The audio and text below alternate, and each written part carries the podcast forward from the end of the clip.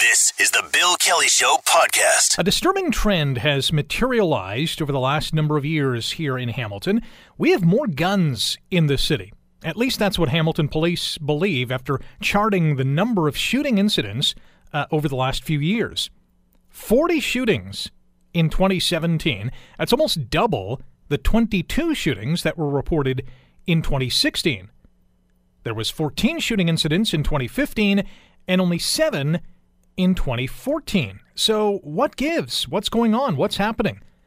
Let's bring in the president of the Hamilton Police Association, Clint Twolan, here on the program. Happy New Year, Clint. Thanks for joining us. Hello, Clint. Oh, there you are. How are you? Good, thanks. Uh, so, what's going on here? Why more gun related activity in Hamilton this year compared to past years? Well, I don't think it's any one particular um, uh, aspect uh, that that's causing this. I think it's a combination of a number of different things. Um, I think uh, that it's a different attitude on the streets right now. I don't know whether it's a, just a, simply a more brazen attitude or whether it's a, an attitude that uh, um, some of the people who are carrying the guns uh, aren't going to get caught. Whether it's a push from uh, you know other communities into Hamilton where more and more of our our people here uh, who are involved in the criminal, uh, the drug trade and the gun, uh, or sorry, the, the the gang life, whether they feel the need to be protected to protect themselves. I think it's a combination of a whole bunch of things. I know that in policing, um, with the, with the recent carding legislation, uh, it's become uh, uh, almost impossible. I'm not going to say impossible, but almost impossible to go and uh, uh, do a, a more proactive policing uh, approach where you're just going and speaking to people and gathering intelligence and that kind of thing. So I think it's a whole bunch of things. Drugs obviously play a part, a part in that as well. Oh, absolutely. I mean that almost invariably, unless uh, you know it's a, it's more of um, a, a personal type of an incident. I think in most cases uh, that's where you're going to see the guns. The guns are uh, um, intimately related to the drug trade. I think what's um, maybe even, I'm not sure if alarming is the word, but very interesting is that, you know, this increased gun activity, you know, 40 shootings in 2017, most or, or all did not happen in one particular part of the city. And, and I, am I'm, I'm guessing that most people are thinking, oh, you know, most of that stuff happens downtown or, you know, in the, in the East End or North Hamilton, but it's really happening all over the city. If you break it down by division, uh, Division 1 had 16 shootings, Division 2 had 10, and Division 3 responded to 14 shootings last year. So this is this is really a citywide problem.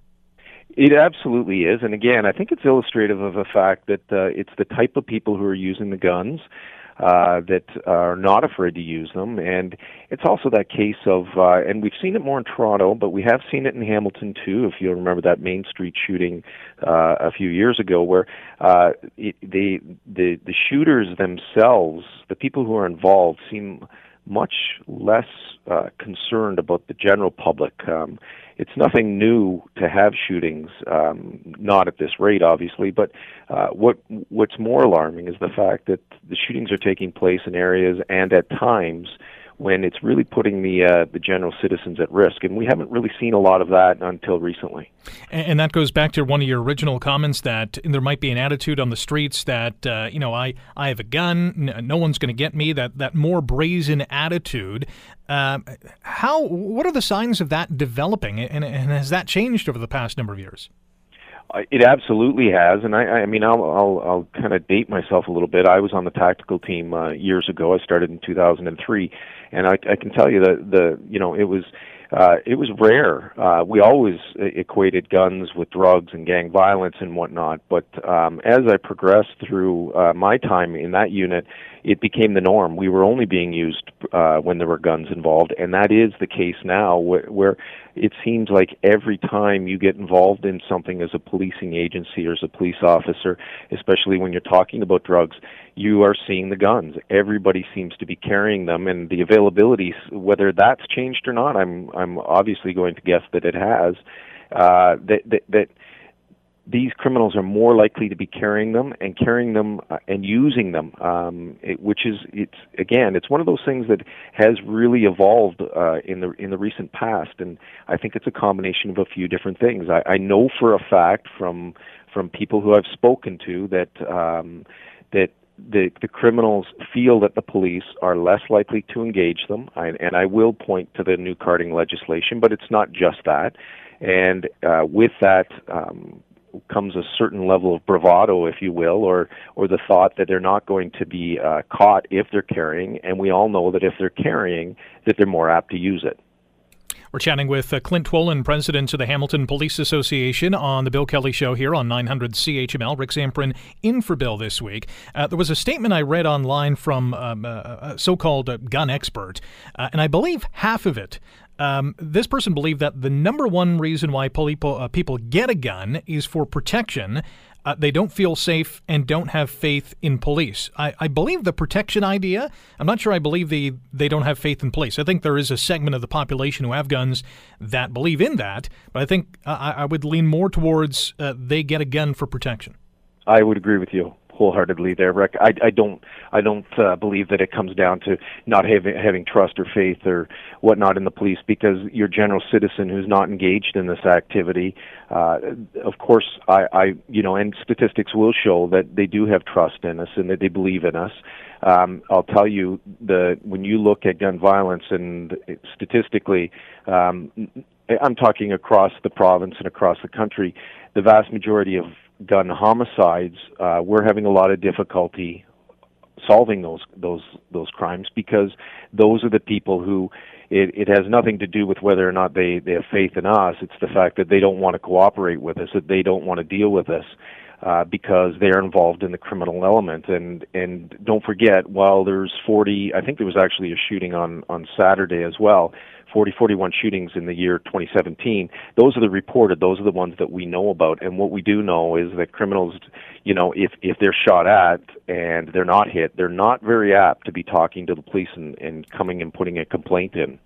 Uh, the incident on Saturday is uh, very uh, reminiscent of, of uh, incidents all year long in which shots were fired at, at a home or at a vehicle. Uh, and at this point, we don't know if the person who is doing the shooting is actually shooting at someone or just shooting at something to perhaps send a message. Is that done?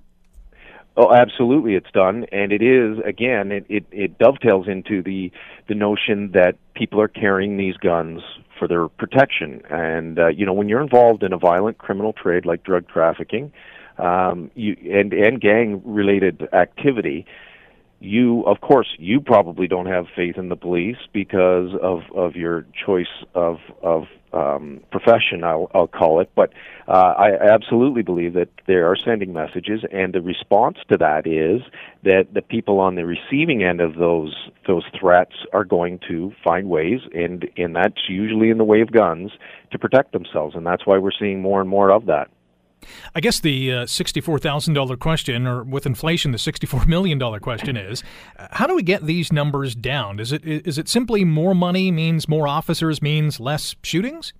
Well, it has to be, I think, a multi-pronged approach. I don't think it's just throwing money at it, although I do think that that is a, mo- a, a really important uh, part.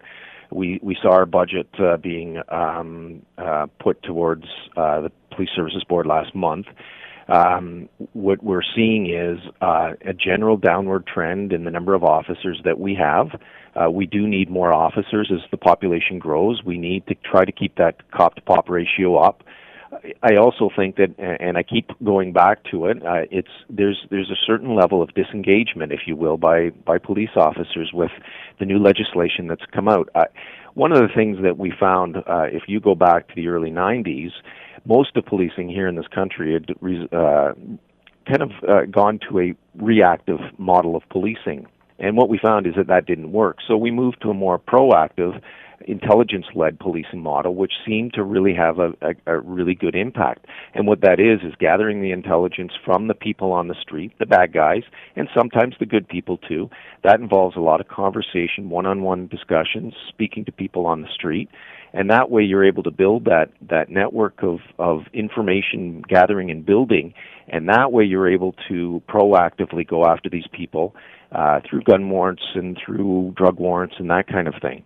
Um, it, it's it's becoming a, a, lot more difficult to do that nowadays. So I think an increasing an increase in staffing, I think a more proactive approach, intelligence-led policing model, and I also think that uh, we just need to continue to to interact with the public and, and and get the community involved to make sure that they feel free and they're, they're comfortable coming to the police when they know something putting two and two together without seeing uh, any changes in the carding or street check uh, legislation. Uh, does that mean we're only going to see more shootings in this city? Well, I'm I'm not going to ring the alarm bell just yet. I'm not I'm not comfortable doing that. I think that 2017 is a good example. I always look at a 3 to to, to 5 year trend. I think we'll have a better idea of what kind of impact that will have. And don't forget in the first year we're also adapting as police officers on how to actually implement the carding and become more comfortable with it, uh, being able to, to, to speak to people and know what, um, how to, how to properly uh, employ the new the, the new legislation. So I think that we're going to see an evolution there, and I know that um, Justice Tulloch, who did the review on the oversight bodies, is also doing a review of the carding legislation. I think that uh, uh, Justice Tulloch is going to have to really take a good hard look on the effectiveness and and how this new legislation is impacting public safety. Got about a minute. Last question for you. You mentioned uh, earlier on that uh, there may be a push from, from other cities or, or, or you know increased gang activity. Uh, are we seeing with the arrests that we're making in town of, of so-called out-of-towners? Are we seeing that push from gangs in Toronto and the GTA moving towards this area? Well, I can move back probably about 10 years, and, and that's when we really did see um, a, um, an increase in the push from the major metropolitan areas like Toronto and Peel region and, and whatnot. I can't speak specifically, you know, to arrests in the last year or so, but I can tell you that that has caused uh, a, ripple effect, if you will, in the increase in, in the gun violence, the turf uh, type wars. I, I'm not going to call them wars. That's probably not the best term, but competition, if you will. Um, there's a drug trade here in Hamilton, and it's a very uh, lucrative business. And so people are going to not only come uh, to sell their product, but they're also going to stay here and they're going to protect their product. Clint, thanks uh, for the time today. Uh, again, Happy New Year. Best of luck keeping our city safe. You guys are doing a great job, and we appreciate everything you do. Thanks very much, Rick. Thanks for having me. Clint Twolan, president of the Hamilton Police Association, commenting on uh, some. Uh, I'm calling them alarming statistics because I think you know the trend is going the wrong way. We had 14 shootings a couple of years ago, 22 in 2016, and 40, actually 41 with the one on Saturday uh, in 2017. Uh, the, the numbers are going the wrong way. Now, whether the carding legislation has to be changed or we just got to pump more money and get more officers on the streets.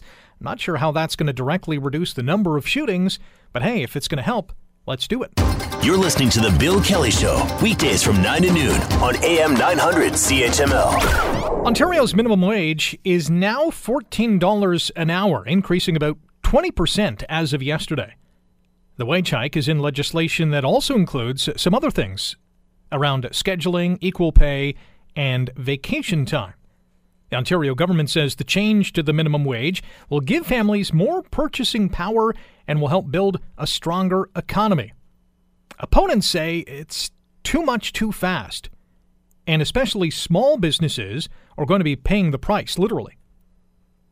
By the way, if you don't already know, but you probably do, the minimum wage goes to $15 an hour next January 1st. So a year from now, there's another $1 hike.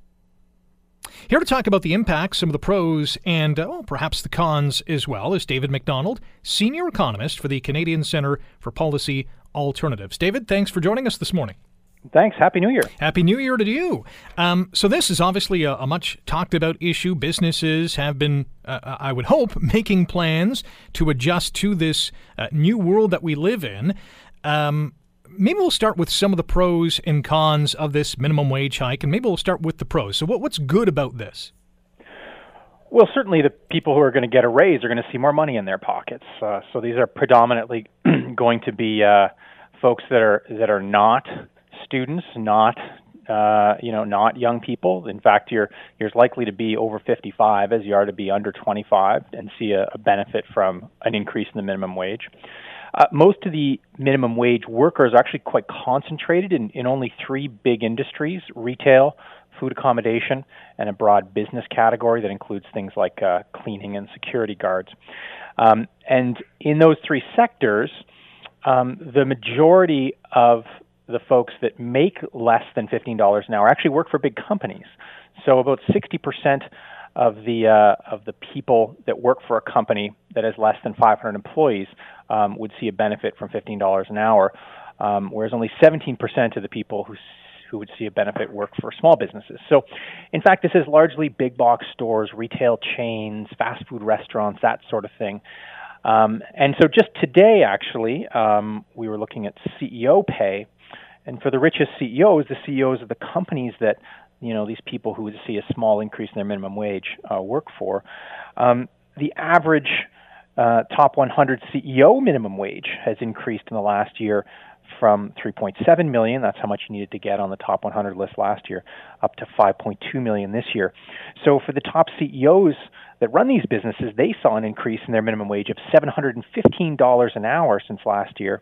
Uh, and their minimum wage now sits at $2,489 an hour, um, which incidentally, you'd have to work about a month at $15 an hour to make the, the hourly minimum wage for the top CEOs. Uh, that is, uh, you know, hilarious comes to mind. that That is a monumental gap. Yeah, that's right, uh, and it's and it's a growing gap actually. And so the, the top 100 CEOs actually made the average worker's salary. It's not the minimum wage; it's the average worker's salary. Um, uh, they'll have made it by 11 a.m. this morning. Uh, so they're not quite there yet, but they're close to making your average salary over the course of the year. Um, the average CEO pay has gone up about a million dollars since last year, uh, rising from uh, 9.5 million to 10.4 million. Uh, and and those the top 100 CEOs now make 209 times average worker pay. First time actually they've broken that 200 times barrier. And that and that is the average annual compensation that that 10.4 million dollar figure. That's right. That's the average. That's the average annual compensation.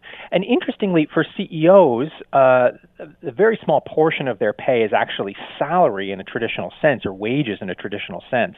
Um, so about about 10% of that, you know, 10 million dollars comes from a salary.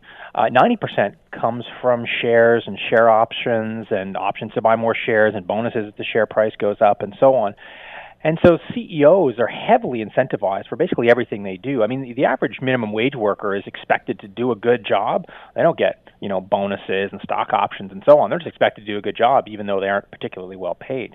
Whereas CEOs, if left to their own devices, are paid as if they wouldn't do a good job. Uh, they need these massive bonuses on top of their salary in order to do a good job that most Canadians just do because they, you know, they believe in a hard day's work. And you know the the argument that the big CEOs will make is, well, you know, no one else can do this job, but I mean they're they're easily replaceable, as we've seen from time to time, whether it's whether it's Apple or or whatever the company is. What's what's interesting about CEOs is that um, the more you pay them, the worse the company does. and so you get this inverse relationship. And the reason why the reason why the pay gap is growing so much, and the reason why you get this this odd relationship, is that most of their pay is related to the share price. And so if they can move the share price in the short term up, they get a big payday. Uh, and so, you know, hypothetically over the long term, you know, you could say to investors, look, investors, you know, we're not going to pay you dividends. We're going to invest profits in the company so we can build a better company, train our workers, increase productivity so that five or 10 years from now, the company's doing a lot better and therefore the share price goes up. And that's one that's one way to bring the share price up.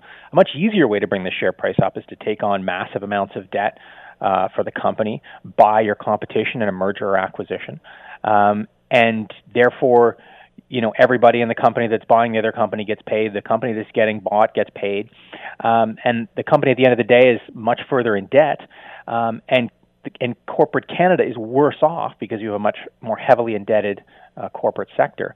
Um, but all the CEOs get paid, and that's actually how we pay CEOs in Canada. We incentivize them towards this type of behavior, unfortunately, and it's a huge issue in Canada. We're seeing record highs in terms of corporate debt, uh, huge boom in, in mergers and acquisitions in Canada, at running at 100 to 200 billion dollars a year in Canada, uh, and it's in part because we pay the CEOs to engage in this type of short-term thinking that drives the share price up in the short term, so that they can get paid. We're chatting with uh, David Macdonald, senior economist for the Canadian Centre for Policy Alternatives here on the Bill Kelly Show on 900 CHML. Rick in for Bill this week. Of note as well, with those 100 top earning CEOs, there's only three women on that list. Yeah, it's a very. I mean, there there's really only been three women on the list that somehow, you know, from year to year, sometimes they'll drop off and come back on. Uh, so there's only two of those three women last year. Um, but in fact, both David and James's have done better than women in the sense that they only had one entry last year, and this year they have three. David's being my first name, so I'm particular to that. Um, interestingly, there are five Pauls and four Brians on the top 100 list. Uh, so both Pauls and Brians totally outpace women. So, you know, the CEO group, unlike the folks that work at minimum wage, are not representative of the Canadian population. So there are very few women. Very rare to see them uh, on that list, uh, which which isn't unusual at the top ranks of corporate Canada. Whether you look at the rest of the C-suite, whether you look at the the directors on the boards of directors, this is almost exclusively men. Um, and and uh, you know, unlike folks at minimum wage, where you're you're actually more likely to see women than men working at minimum wage, you're more likely to see, say, immigrants um, versus non-immigrants working at minimum wage. And again, the lowest wage for the top 100 CEOs in 2016, uh, just shy of $2,500 an hour. Yeah, that's right. That's right. And so you would have to work you know, I mean, we're not at fifteen dollars an hour in Ontario yet, but you know, a year from now, when when we get to fifteen dollars an hour, um, you would have to work for a month at $15 an hour just to make the hourly minimum wage. This isn't the average, right? This is just the minimum amount you need to just get on that top 100 list. Um, so it's just a massive difference between what these CEOs make.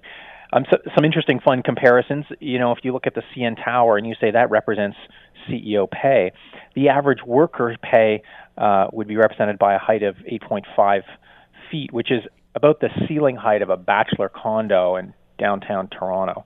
Um, so it just shows you there's a massive difference between what CEOs make. And they're often the first ones out, the, out of the gate criticizing minimum wage increases, despite the fact that they've seen a $715 uh, an hour minimum wage increase for themselves. They'll criticize, uh, you know, the Ontario government for raising minimum wages for for regular workers by a buck or two an hour. So it, it's tough to take them seriously when they clearly live in glass houses and they're throwing stones at minimum wage workers. That uh, CN Tower to the bachelor pad uh, ceiling is a, a, tremendous analogy. And, and those CEOs are probably criticizing the government. Not probably, they are criticizing the government because raising the minimum wage is going to affect their bottom line, right? Well, that's right. Uh, they never, of course, say raising their own salaries is going to affect the bottom line, but that's, of course, also. I mean, it doesn't matter whether you're paying your CEO $10 million or whether you're paying your regular workers a buck or two extra an hour. Both of those are going to affect the minimum wage. Um, and, and, you know, this is the minimum wage story is really a story about a couple industries um, the big businesses will often trot out some small businesses that will be affected by minimum wage changes, which there certainly will be small businesses, but most of the workers that work for under $15 an hour work for big businesses. They work for big box stores, chains, chain restaurants, they work in retail at the mall. Uh, and those are the folks uh, where they're, you know, their bosses, bosses, bosses, the CEOs, they end up on the top 100 list. They see massive wage gains every year, uh, but they're not willing to say, uh, you know, I've seen a massive wage gain, therefore my employee should see a massive wage gain. They're happy to say, oh, I've seen a massive wage gain because I deserve it, um, whereas my employee should not see a massive wage gain or see any wage gain at all. They don't deserve it, despite the fact that CEOs, most of their pay is purely incentive bonus based. Um, they're not expected to do a hard day's work for a hard day's pay. Um, they're expected to be incentivized every step of the way. That's how their pay is structured. Whereas regular Canadians, uh, you know, by and large, whether they're being paid well or not well, and often they're not being paid particularly well. Um, they'll work hard irrespective because they want to see a job done well. Um, whereas that's not the way CEOs are paid. The uh, Financial Accountability Office of Ontario, which is uh, an independent watchdog, has said that the minimum wage hike uh, could result in a loss of 50,000 jobs, and many small business owners have come out saying, yeah, we're going to be impacted the most they're obviously going to have to adapt, and those big box stores will have to adapt as well. Beyond firing people and rise or hiking prices, what else can they do? Um, yeah, I mean, you can you can certainly. I mean, one of one of the benefits of higher minimum wages is that you don't see as much turnover, so you see much lower training costs because people aren't quitting their jobs; they don't get paid very much. Um, and it's not like big box stores have to pay minimum wage to operate. You know, you can go to Costco, employees at Costco are paid $18, $19 an hour. They have good benefit packages. Or you can go to Walmart, where people are paid minimum wage. These are both big box stores. People, You know, that's pretty common stores you'd find in most Canadian uh, cities. Um, one pays great wages, has great benefits. One does not. Um, so it's not as if retail has to be at minimum wage. It doesn't have to be at minimum wage. Um, you can structure your business differently. Hopefully, lower your, your training cost, retain your workers more, and, and save that sense. You know, it may result in it may result in, in increased uh, prices, but prices increase all the time. At least at this point, uh, they're going to something useful, which is to see uh, lower wage workers getting a bit of a pay increase. Uh, that's the argument I make too. With the with the oh, we're going to have to rise or, or, increase prices. You know, we, have seen increased prices uh, from everything from fruits and vegetables uh, to meats to clothing to you know restaurant prices. Whatever the case is, we're still going to be willing to spend the money to get those things. Yeah, you know, you go to Tim Hortons and they say, well, there was a frost in Nicaragua and therefore prices go up. Well, you know, people sort of accept that and you pay a bit more for coffee. Um, it'd be great if the workers who worked behind the counter got a bit of a pay increase and, you know, you paid a penny or more uh, on your coffee. I, and the other the other thing that we have to remember is that in Ontario, um, almost almost a quarter of all workers work below fifteen dollars an hour. So it's it's it's actually quite unique. Uh, Ontario workers are among the the least well paid. You go to some place like Alberta, which is also considering a fifteen dollar. Well, they're they're moving towards fifteen dollar minimum wage in the in the fall of this year. Um, but they actually don't have as many workers. The proportion of workers uh, that work below fifteen dollars an hour is not as large. And so, one of the other benefits of paying low wage workers more is that they spend more, likely in the stores um, where they work. So, you know, if you're a minimum wage worker, um, you you are going to be more likely to to buy clothes, to go to retail, to you know to eat at a fast food restaurant, um, because you have more money in your pocket. And so there's a flow through effect there that as people make more, uh, they spend more in the economy. And and when you've got a quarter of the population seeing a pay increase, that's a lot of people who've got more money in their pockets to spend. And the further down the income spectrum you are, the less likely you are to take that money and and uh, save it. Uh, most folks who are working at minimum wage don't have any room to save. They spend everything that they make, uh, and so any increase in their salary gets driven directly back into the economy. Often in in these same types of industry, retail, uh, food, uh, accommodation services, and some of these business services. You mentioned uh, Alberta's minimum wage rising from uh, 13.60 currently to $15 an hour. That's going to happen on October 1st. On the flip side, Quebec's minimum wage currently sits at 11.25 an hour and it's slated to go to 1245 by 2020. Are, are Quebecers and maybe uh, others in other provinces who don't have uh, a, a, living wage or a $15 minimum wage going to look to, to provinces like Ontario and like Alberta to say, maybe I should just move there and, and make a few you know extra bucks and, and live how I'm living now with maybe a little more change in my pocket? Yeah, I, it's it's possible. I, I'm I'm laughing because uh, uh, just a couple, well, just about a month ago, we put out a report on uh, on um, daycare costs across the country, and they're dramatically cheaper in Quebec. Um, but certainly, when you start setting this benchmark in the big provinces at $15 an hour, uh, I think it leads to some momentum across the, the different provinces. Some provinces have to do it first, and then I think you see more pressure in the other provinces to, to match it, particularly in the bigger provinces. I mean, Quebec, you know, once Ontario and Alberta move to $15 an hour, I think it becomes a lot easier for other provinces to say, look, we, we need to we need to keep pace here with these other provinces. Uh, the other thing too, I think that we'll find is that despite the the fact that you get these nightmare scenarios from the business lobby um, that says you know they're going to fire all their employees um, while giving themselves big raises potentially with the benefits, um, those those very rarely actually come to pass. So you don't see these massive layoffs that are promised by big business.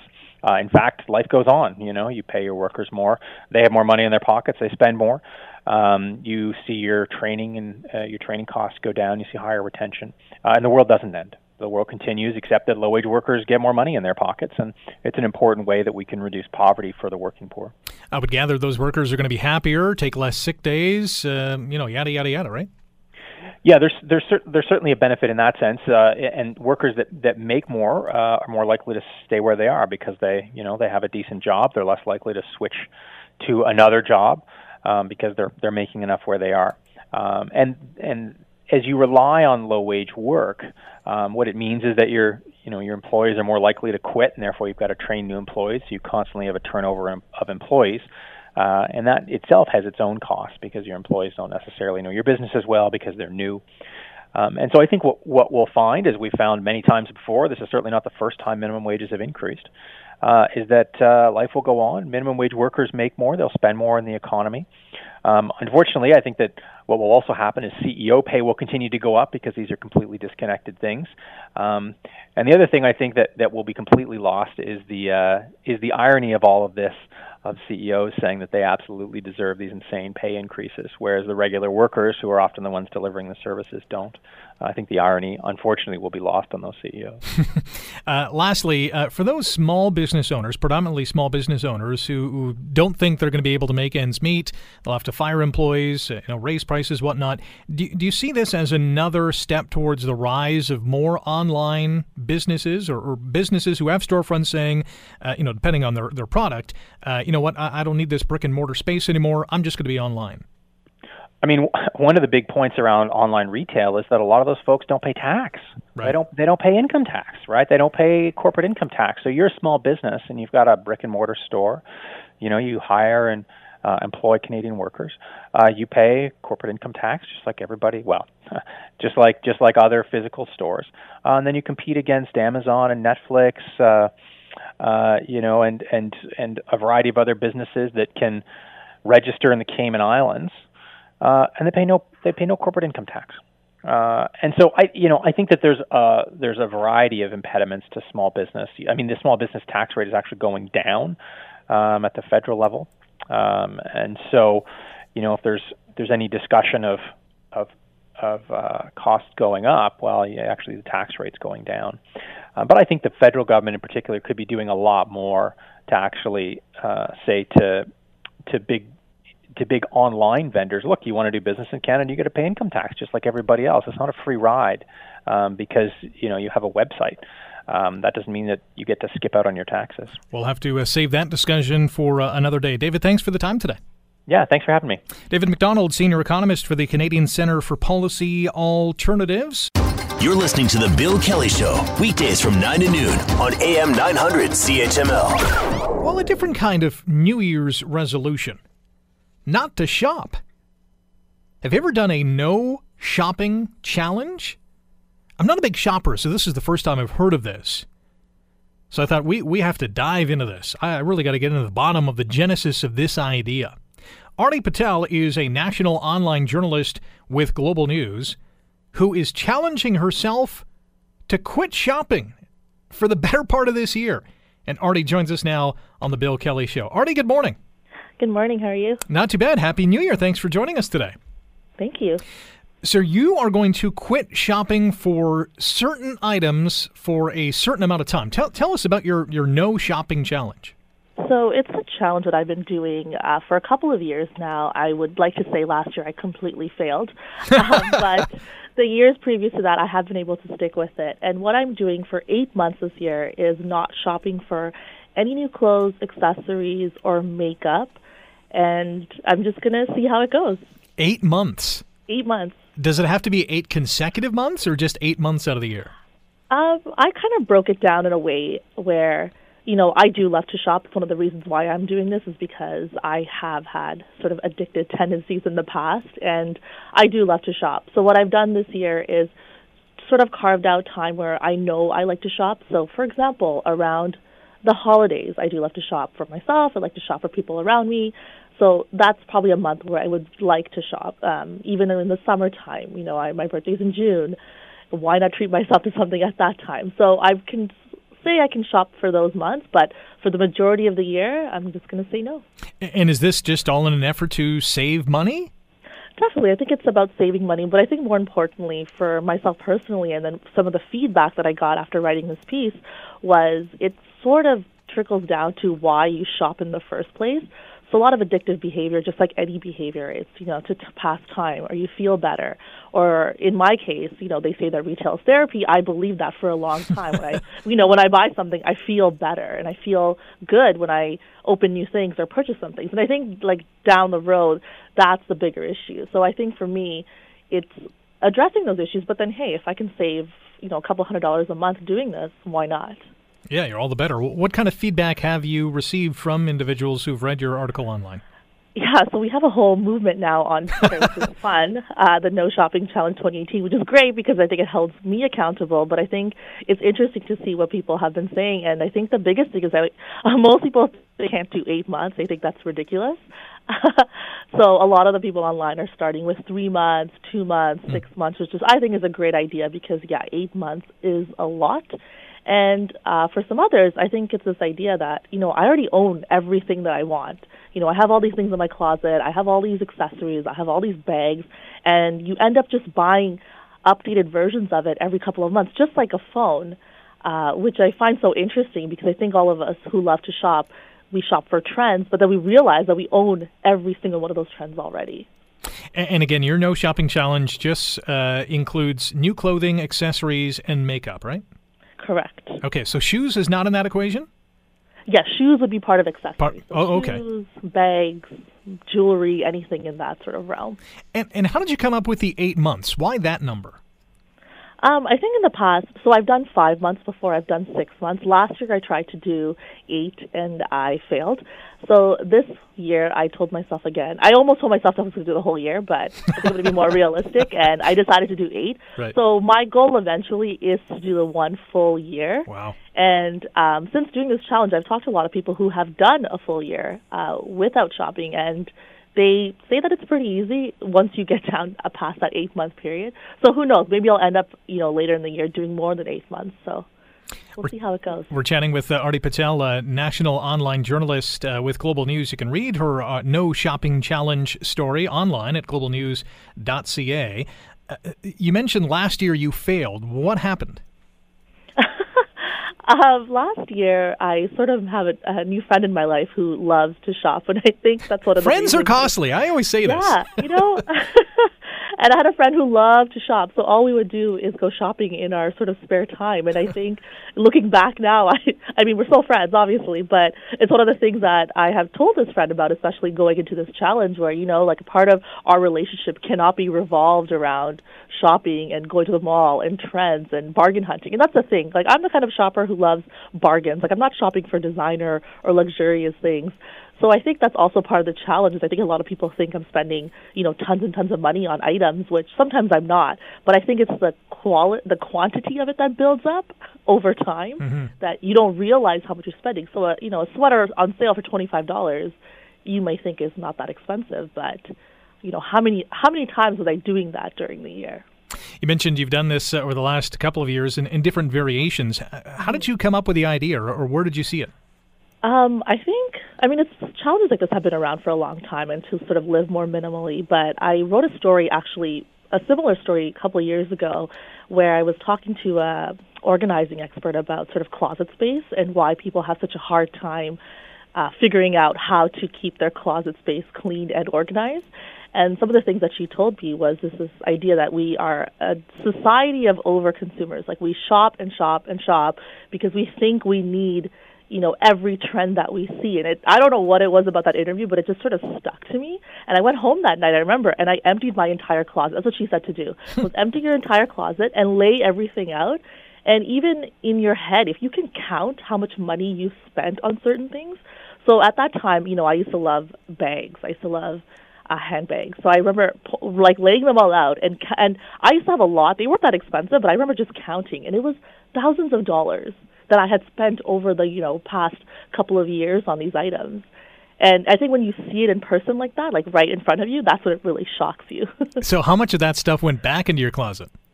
Oh yeah, that's the other thing. I think part of the challenge is learning how to let go of it. Yeah. So over the years, I've been way better at you know donating or you know there's a ton of ways that you can get rid of things now. You know you can you can trade things, you can sell things, donate things. You know I I even did like a sort of closet sale and just gave it to a bunch of friends for like a really cheap price, uh, just because I wanted to get rid of stuff but it's been a fun experience.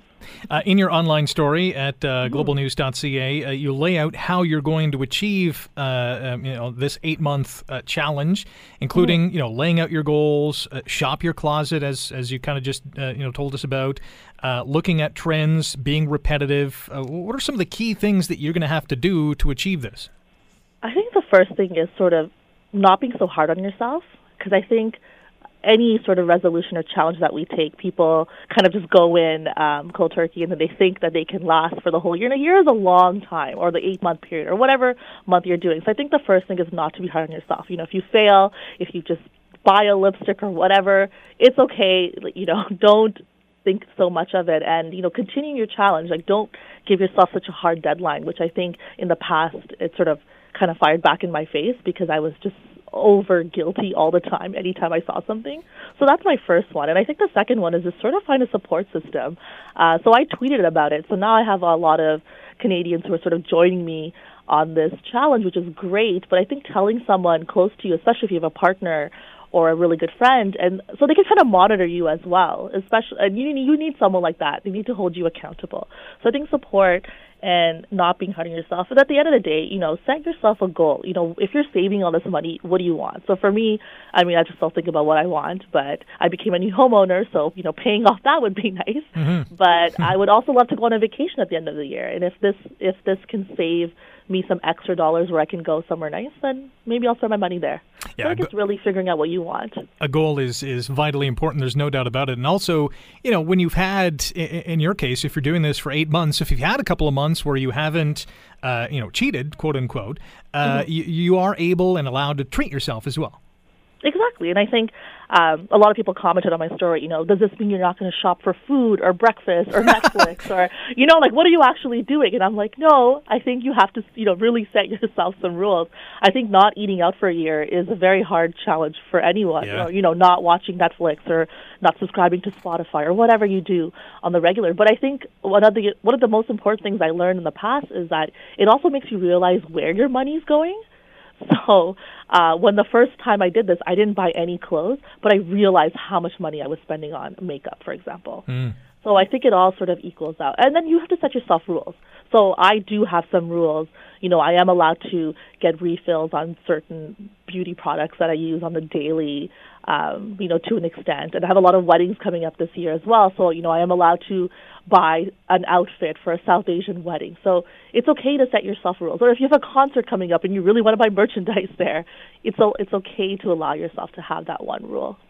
Got a couple more minutes with uh, Arti Patel, national online journalist uh, with Global News. Uh, you can check out her article on the uh, No Shopping Challenge uh, at globalnews.ca.